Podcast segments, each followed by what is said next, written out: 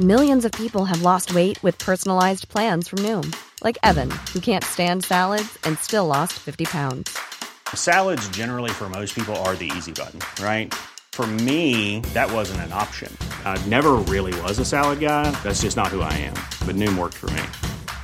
Get your personalized plan today at Noom.com. Real Noom user compensated to provide their story. In four weeks, the typical Noom user can expect to lose one to two pounds per week. Individual results may vary. Hey, Dave. Yeah, Randy. Since we founded Bombas, we've always said our socks, underwear, and t shirts are super soft. Any new ideas? Maybe sublimely soft. Or disgustingly cozy. Wait, what? I got it. Bombas. Absurdly comfortable essentials for yourself and for those facing homelessness. Because one purchased equals one donated. Wow, did we just write an ad? Yes. Bombas. Big comfort for everyone. Go to bombas.com slash ACAST and use code ACAST for 20% off your first purchase. Ryan Reynolds here from Mint Mobile. With the price of just about everything going up during inflation, we thought we'd bring our prices down. So to help us, we brought in a reverse auctioneer, which is apparently a thing. Mint Mobile unlimited premium wireless. Ready to get 30, 30, bit to get 30, bit to get 20, 20, 20, bit to get 20, 20, bit to get 15, 15, 15, 15 just 15 bucks a month. So, Give it a try at mintmobile.com/switch. slash $45 up front for 3 months plus taxes and fees. Promo for new customers for limited time. Unlimited more than 40 gigabytes per month slows. Full terms at mintmobile.com. DJ Manny, Manny, Bill. Scoop B Radio. You know it's official if Barry Bonds said, yo, the best in the business. That's word You're to Scoop. listening You either tuning in or Scoop reading the word from Scoop. He give you the business. He show you the proof. If Scoop B say it, you know it's the truth. Sports and entertainment. He give you the mix. Some of the biggest interviews. He give you the fix. On iTunes, the number one podcast. The Jordan, the journalist, the GOAT. So why ask? Watch out, watch out. about it. If he naming them, scoopb.com, do numbers like Chamberlain. Pin game is a gift, got the gift to gab. If he say it is gospel, it's as simple as that.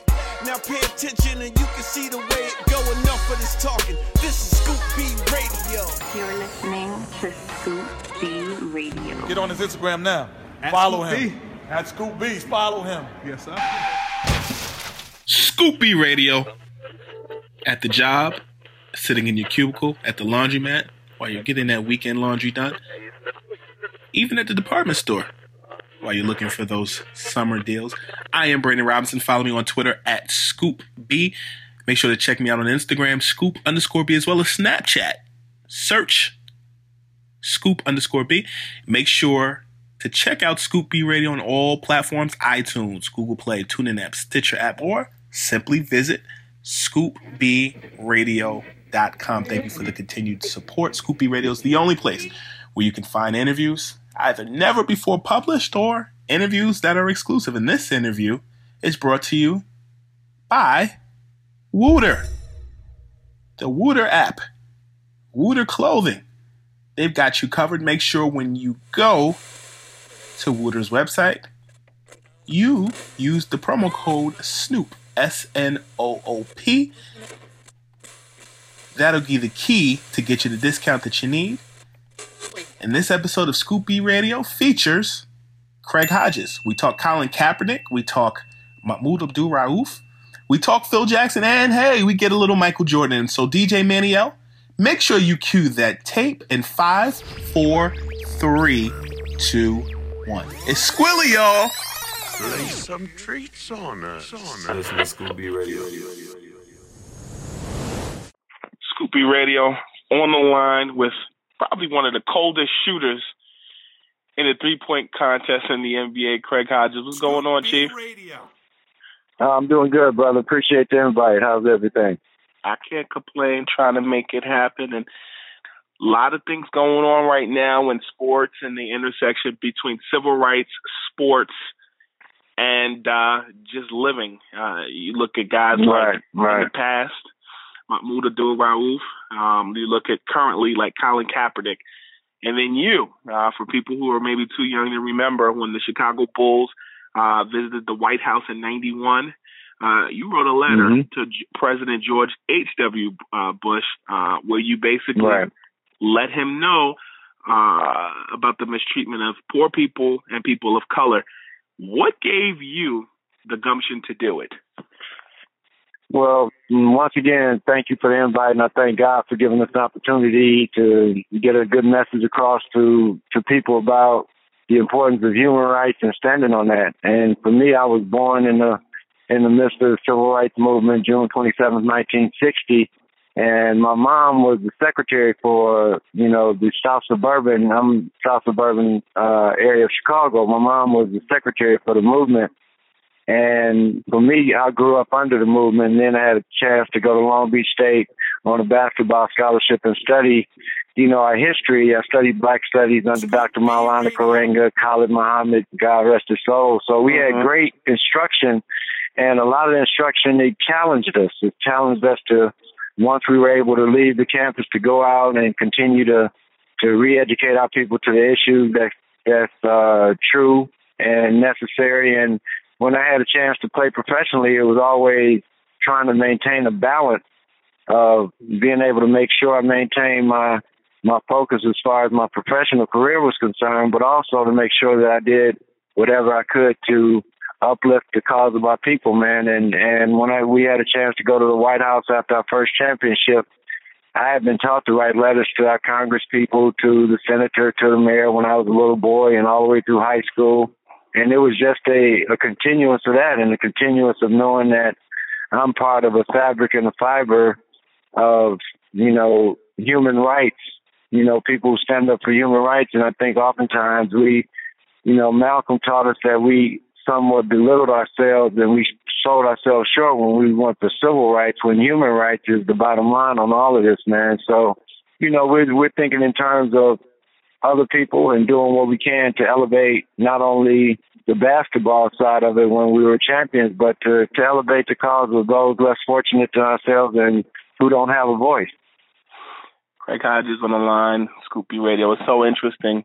Um, the dichotomy of different things you talked about. Number one, me being in the New York area, you're talking about Khalid Muhammad, and you know I'm very familiar with the mil, the uh, Million Man March, and then they had it again a couple well, of yes, years sir. ago.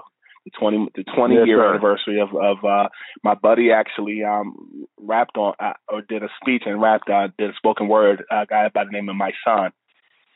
Um, right. And he's um, you know, that's one, you know, I that's one of the brothers that when I was eighteen, nineteen, twenty, twenty-one, getting ready to leave off campus, he he was mentoring me the whole time and he continued to until you know until he passed and ascended. So it's one of those things where I've had great I've had great mentors, man, both on the basketball court and in in the movement. And you know, elders like Jim uh, Jim Brown, the minister.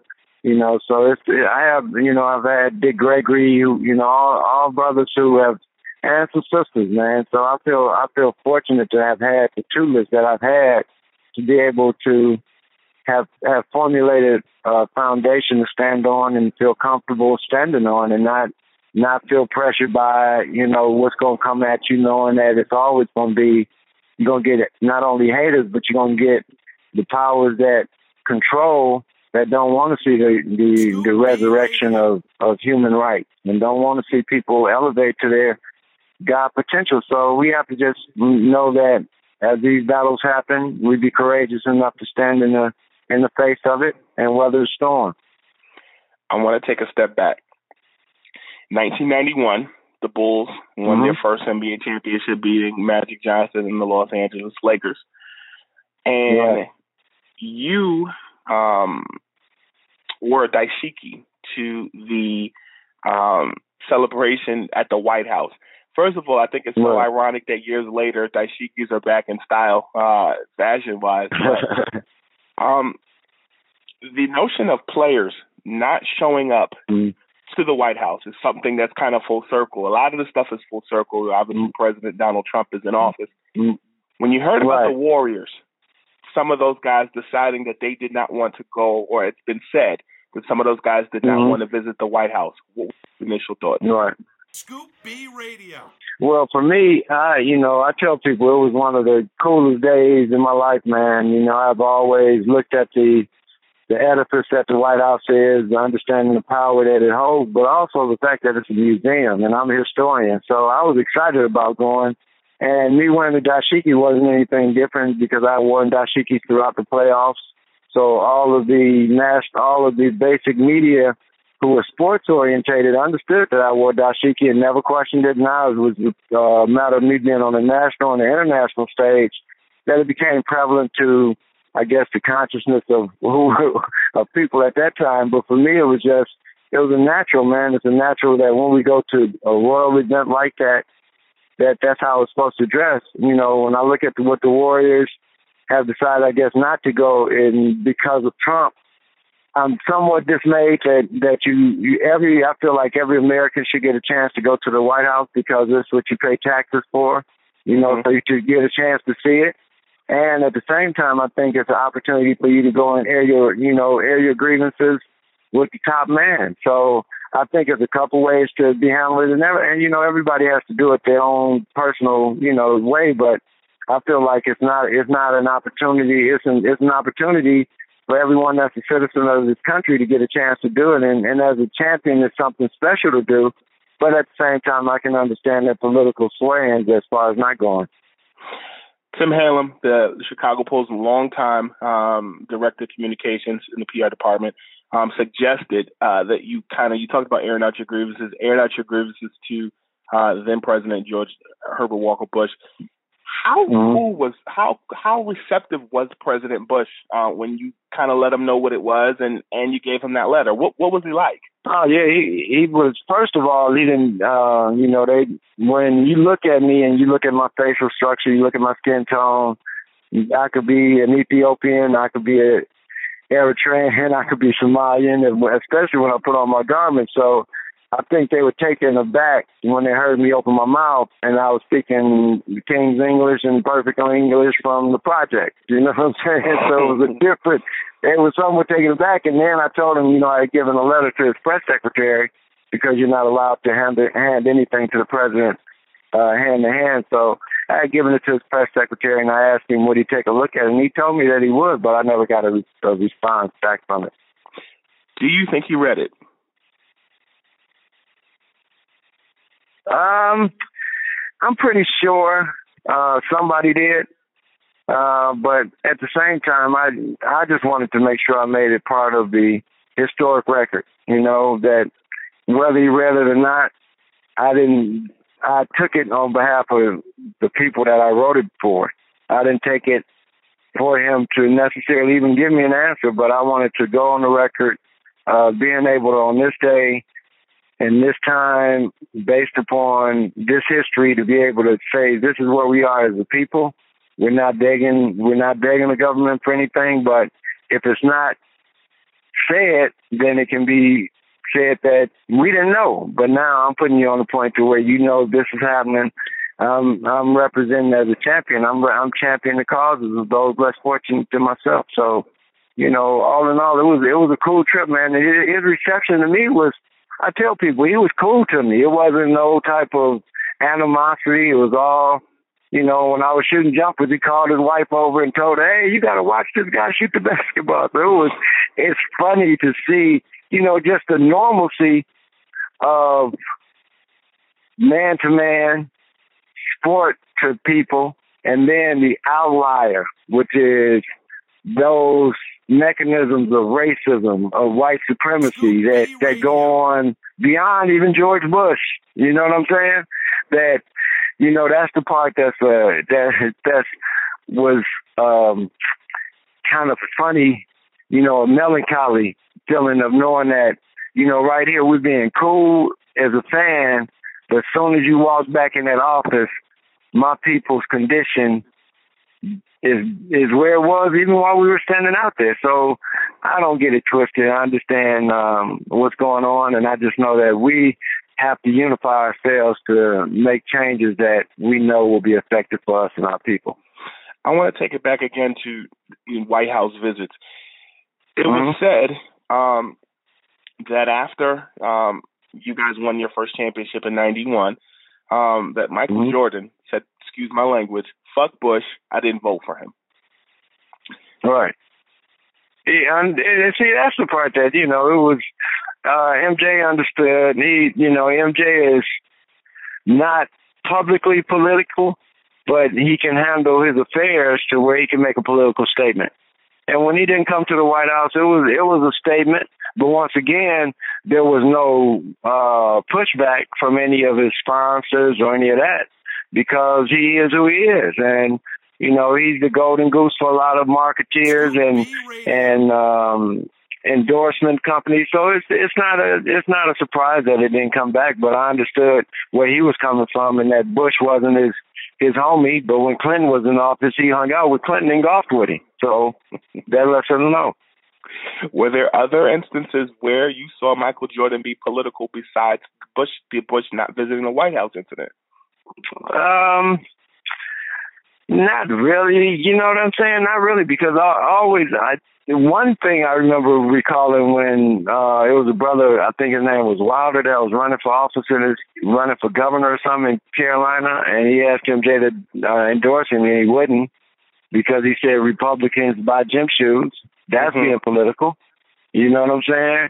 And that's and that's your your your opinion. You can do that because you control that mechanism to be able to say, no, I ain't going. I'm going to endorse or I'm not going to endorse.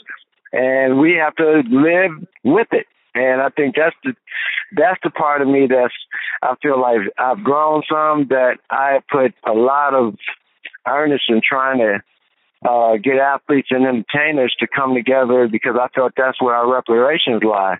But in fact, it's just the unity of our people, and then God will give us all the resources that we need to do everything else. But all that's incumbent upon us right now is just to unify ourselves and quit killing one another and let God's potential flow through everybody.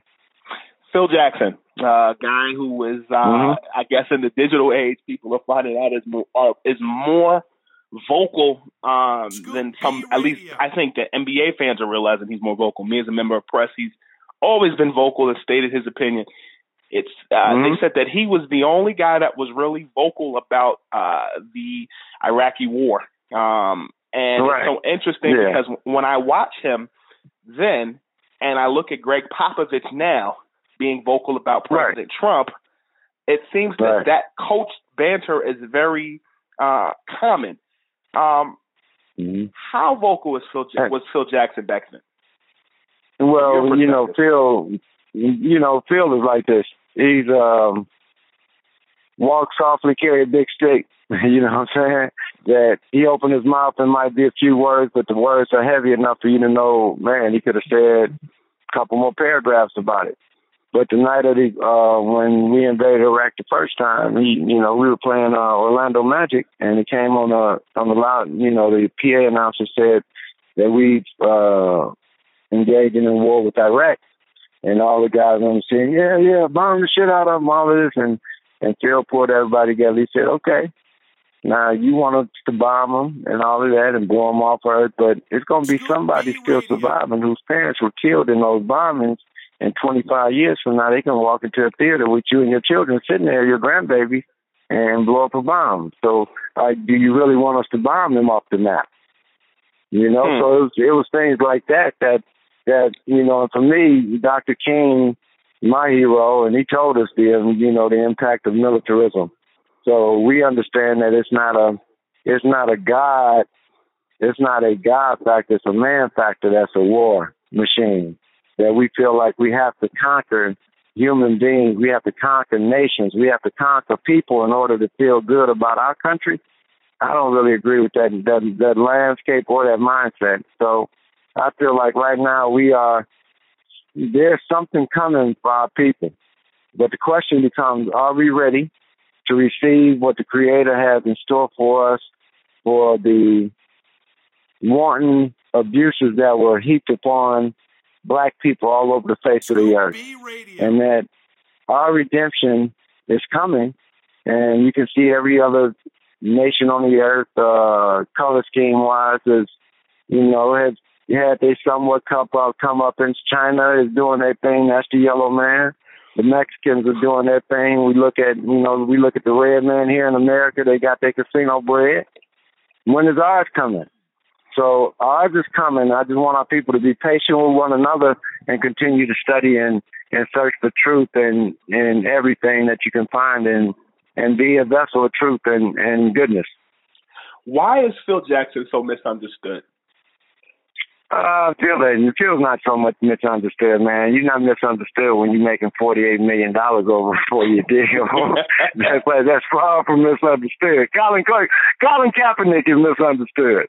You know what I'm saying? Phil, Phil understands how to play the game. He he's been a you know, and and so a lot of I look at Phil was part of the hippie generation during the '60s, so that carried over into you know not love, love not war. So he's always been in that mindset. So him being the Zen master is him being able to balance the duality of what's going on in America. I can be a I can be a capitalist and I can be a peace lover.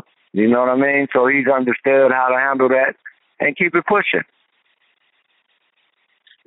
Craig Hodges on the line, Scoop B Radio. So you you must have been a radio host in your former life because you threw a perfect segue. But before I ask the Colin Kaepernick question, here's the question mm-hmm. I have for you. Right. Why did you feel, and at what point in your career did you feel that you were blackballed? Scoop B Radio. Uh, I was I knew I was blackballed October 1992. Okay. Uh, when training camp started and I didn't have a team to play for, I knew something was up, man. No way can you have been three-time consecutive three-point champion, two-time world champion, and not on nobody's not nobody's training camp. At that point, I knew something up because I couldn't get an agent to represent me. I couldn't get my players union to represent me. You know what I'm saying? So it's certain things and it's certain uh factors that were in play that I wasn't I, I'm gonna say that I was somewhat naive too because I was so focused on being a, the best shooter on earth that I wasn't thinking that somebody could actually do this to me. That y'all can actually take the best shooter out the game that's about shooting. How did that happen? How did that happen, Mark Price? How did that happen, John Stockton? How did that happen? I'm asking the white players, my white comrades. You know what I'm saying? Who ain't had shit to say about it. I'm asking my I'm asking my union. How did nobody say nothing? Charles Barkley, Isaiah. None of y'all said nothing. Now when it comes back, I'm getting apologies from these same brothers, which is wild to me. You ain't got nothing to apologize about. Don't apologize to me. Apologize to the millions of black people that I was going to affect with 20, 30, 40 million dollar in salary. Hmm. That it ain't about me having no fifty million dollar crib. It's about me effectively utilizing a $50 million contract to leverage it to the black community. That's what I was going to do with my bread. Yeah. Did any player actually or any executive in the NBA actually come out and say they don't want you? They what?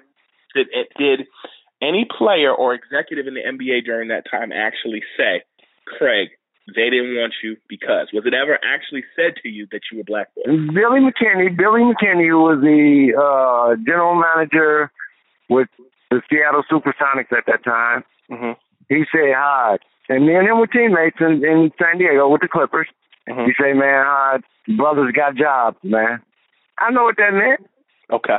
We can't rock this boat.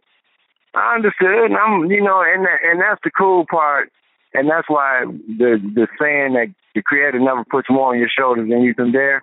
Mm-hmm. I was taught for this.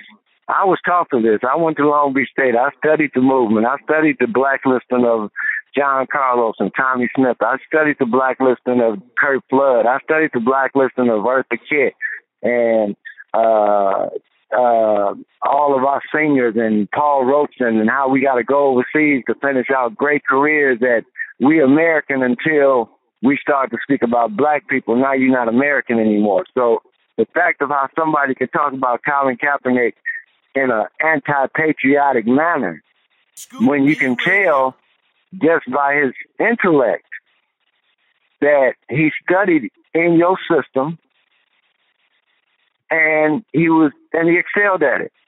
So the rebellious brothers are the ones that don't go to school. Mm-hmm. So if you're not rebellious in the system, you got some type of love for the flag. You know what I'm saying? And love for being there. He understands that ain't no place else he could take a knee and do what he does. But under this flag, he understands that. But he asked us to take a take a take a notice in the third stanza of the national anthem, which nobody ever plays. You know what I'm saying? Why don't they play that? And let's see what that says. And how good we feel about that flag and what happened to black people under it. And that's what he's asking about. He's not asking anything that an Irish American, an Italian American, a Jewish American ain't studying under their culture. He's studying under this culture and he's able to speak on it, but the bottom line is the visibility and magnitude that the young man has at this point in his career is a bully pulpit. And those who control that bully pulpit say, no, we can't have that. Can't allow him access to this right now because he might wake up too many young people. And he ain't got to wake them up. They're already awakened. From your perspective and what you went through, do you see Colin Kaepernick, at, from your perspective and what you went through in the NBA, do you see Colin Yeah. Kaepernick ever starting in the NFL again? No. And I don't, but I I think um this was a this and I said this the other day. If he isn't on somebody's opening day roster, there might be a slim possibility this season somebody brings him in in, in a team that's competing where their quarterback goes down, that they need a, an outstanding quarterback to come in like him, who has Super Bowl experience and ain't gonna get ain't gonna get perplexed with the, what's going on about it. He might get an opportunity, but if he's not in somebody's training camp, I don't think he'll play again in the NFL because out of sight, out of mind. And in that sport, unlike basketball, where you might be able to sit out 12 months and still be able to come back and play. But the question becomes that 12 months, is anybody going to even mess with you anymore because they already said you're obsolete because you've been 12 months away from the game, Allen Iverson. Mm-hmm. You know what I'm saying? I do. So if he gets if he if he gets in now, I think he'll he'll have a good chance, and that's why I've been speaking on his behalf and trying to get people. Hey man, everybody holler, everybody send letters to the NFL on his behalf. I'm trying to have a I'm trying to put together a Colin Kaepernick Day here in Chicago where we give him money. Because that's the part that people don't understand about the black ball is the black ball is effectively shutting down your bank account. And you got family, you got loved ones that you want to have a barbecue for, or Thanksgiving dinner for, or Christmas dinner for, buying presents. And now all that shut down or shut down to a level where now you have to be more mindful of trying to stretch this thing where you had four, five, six, seven years of earning potential and millions to rectify many, many obstacles in different people's lives, not just your family.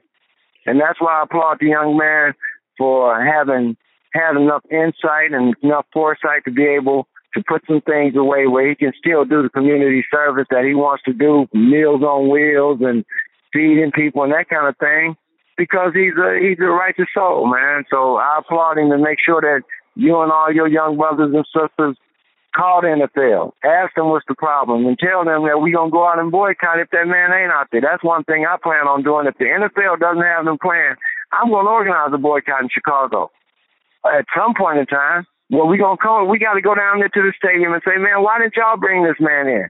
You know what I'm saying? Because every team that comes through there needs to know that, hey, man, this one of our brothers that y'all got out there, and we got and we got his back. Craig, when you heard um, Michael Vick and uh, Ray Lewis uh, kind of give their take on uh, ways in which I guess Colin Kaepernick can get back in the NFL. Michael Vick talked about his hair, uh, maybe not having an afro, maybe braiding it or cutting it off, and then you heard Ray Lewis kind of discuss discuss um, keeping it private, uh, his his beliefs, his civil rights beliefs. What were your You know, and that that that that's that's you know that's and I love both them brothers that you mentioned. Mm-hmm. You know what I'm saying? I love them. I, Ray Ray brought me in for for one of his celebrations. I love these brothers, man. But at the same time, oftentimes we can be pressured into making comments on behalf of the larger enforcer. Mm-hmm. You know what I'm saying? To keep our little move thing moving forward, and that's that's where we have to ask ourselves: if it's really a God in these situations, whose side is he on? Scoop B Radio. Yeah. You know what I'm saying? And then when brothers make decisions to say, like Michael Vick, how stupid is that? So you telling me this man's hair is throwing a football?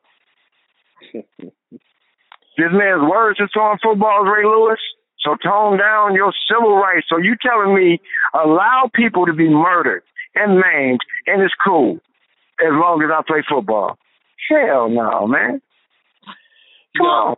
How how how much more of a 2017 slave mentality is that?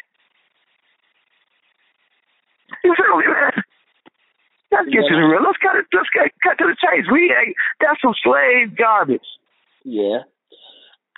That's that's slave. That's slave. I look at where we are Right, now in society as African Americans, and I think Mhm. that we're now, you know, you had African Americans who left the cities who went to the, you know, went to the to the suburbs. Okay, so then now you have Mhm. suburban kids who move back to the cities. Um, you have hip hop. You've had the civil rights movement. You've had Obama in office. You've had Clinton in office. You've had you've had Bush, the first Bush, the second Bush. I feel like where African American society is right now, we've actually realized that we are more than just pants hanging off your ass. Um, we we are in high profile positions. We are in you know corporate America, this, that, and the 3rd I feel like there's Mhm. a le- level of awareness, but we're all. Um, mm, I feel like we have so much buying influence. We have so much sports influence. Whatever we do, you can tell that's African American culture. That being But said, what don't we have? What don't we have? unity And why? because we've all been brainwashed and we all have different perspectives on life. Oh, and you and, and you know and you know the difference of why we had unity to be able to get to the point where these those things, very things that you just spoke about, are what we got now. Mm-hmm. When we had unity, when we had unity, in order for us to get that, we had unity because the the the pressure was coming from one place, and it was identifiable. So in the '60s, I don't care if you was Harry Belafonte or you was the garbage man, your pressure was coming from white entity, white world. Feel me? Which is the largest society. So so much of our so you know, for me, I tell people I love Jackie Robinson, but I hate what Jackie Robinson did to the black economy. Hmm. You feel me? We don't we don't study that part of it. We don't study the impact of we don't we don't study the impact of my granddaddy telling me in 1929 when he would go to the Negro games at Comiskey Park, it would be 50,000 black folks. That's economics, man. That's economics. And that's going on all over the country. So we can have black bus companies. We can have black banks because that money got to be deposited and they ain't taking it. You feel me? So that was an economic, that was an economic boycott. That was an economic boycott of black products that we got to take this black and put a little bit over here so that we can just shut that down totally. Yeah.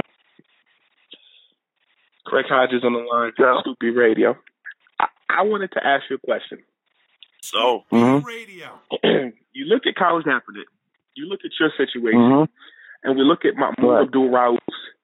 Who had it Right. worse out of the three of you guys? To me, to me, McDou- Mahmoud Abdul Rauf, and I told him this two weeks ago. I had a chance to see him when they were here for the Big Three this past Sunday. Mm-hmm. Colin Kaepernick, Colin Kaepernick has gotten to get uh, a portion of what he's supposed to get salary wise. Mahmoud Abdul Rauf was cut off from being perhaps the greatest scorer in NBA, scorer in NBA history.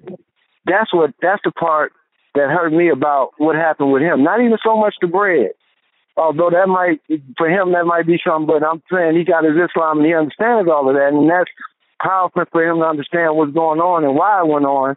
But at the same time, his potential in the game was so much farther than myself and and I say even Colin where he is in his career right now. But as far as you know what he was able to do for the game, I, I feel like Mahmoud suffered more than anybody, man. If you were Colin Kaepernick, um, and a team picked you up, I mean, to me, They're not. he didn't. Hmm? Go ahead. He I'll didn't talk to my anybody. son real quick. Go ahead. He he he has Mhm. no warrants. He was not convicted of a crime. But my this reminds me so much of Michael Vick's return to Philadelphia or return to the NFL playing for the Philadelphia Eagles Mhm.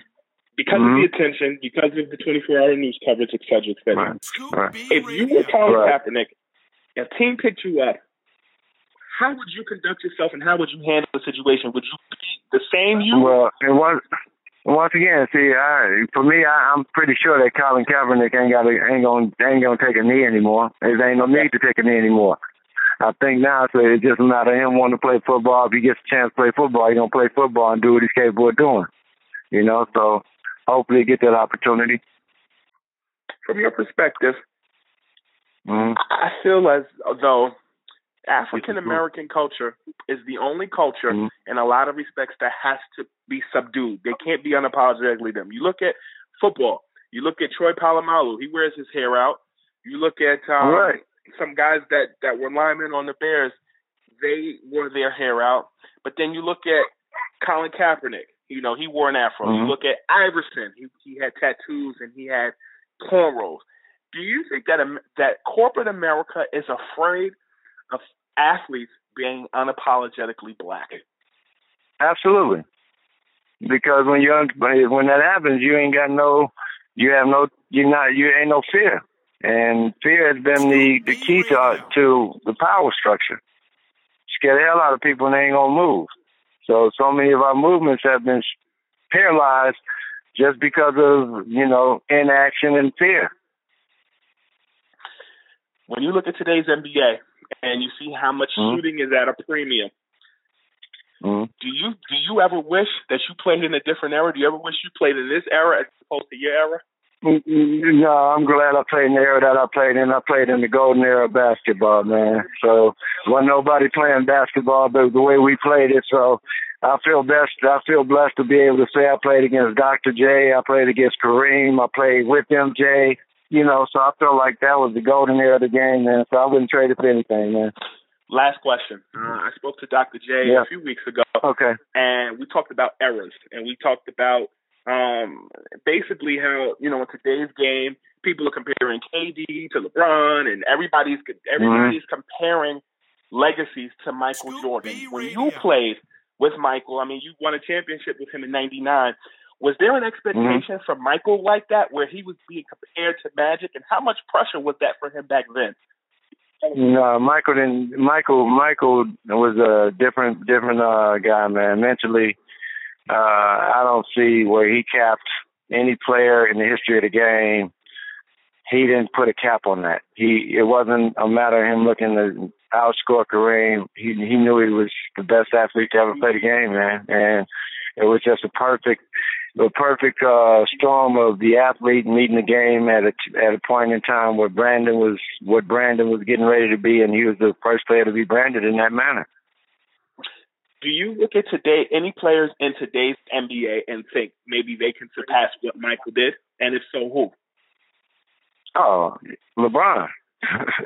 LeBron James, man. LeBron James has a surpass has an opportunity to surpass everybody that's ever played the game just just on the fact of being a six eight, two fifty five athlete that he is and he's a spring basketball player, man. So I think I think he might be the prototypical NBA player in days to come when we say what they're looking for as an athlete.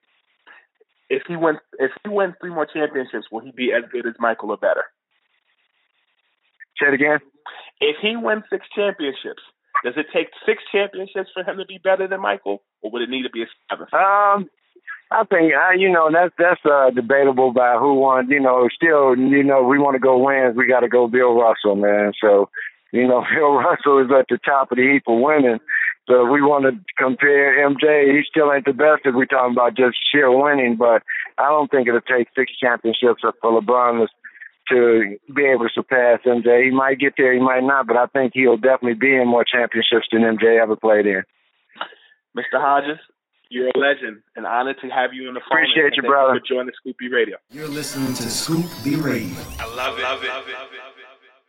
Thanks for listening to Scoop B Radio. And a programming note, make sure you guys check out Scoop's top plays. Follow my Instagram at scoop underscore B. Also, check out my Facebook like page. Search facebook.com slash scoop B.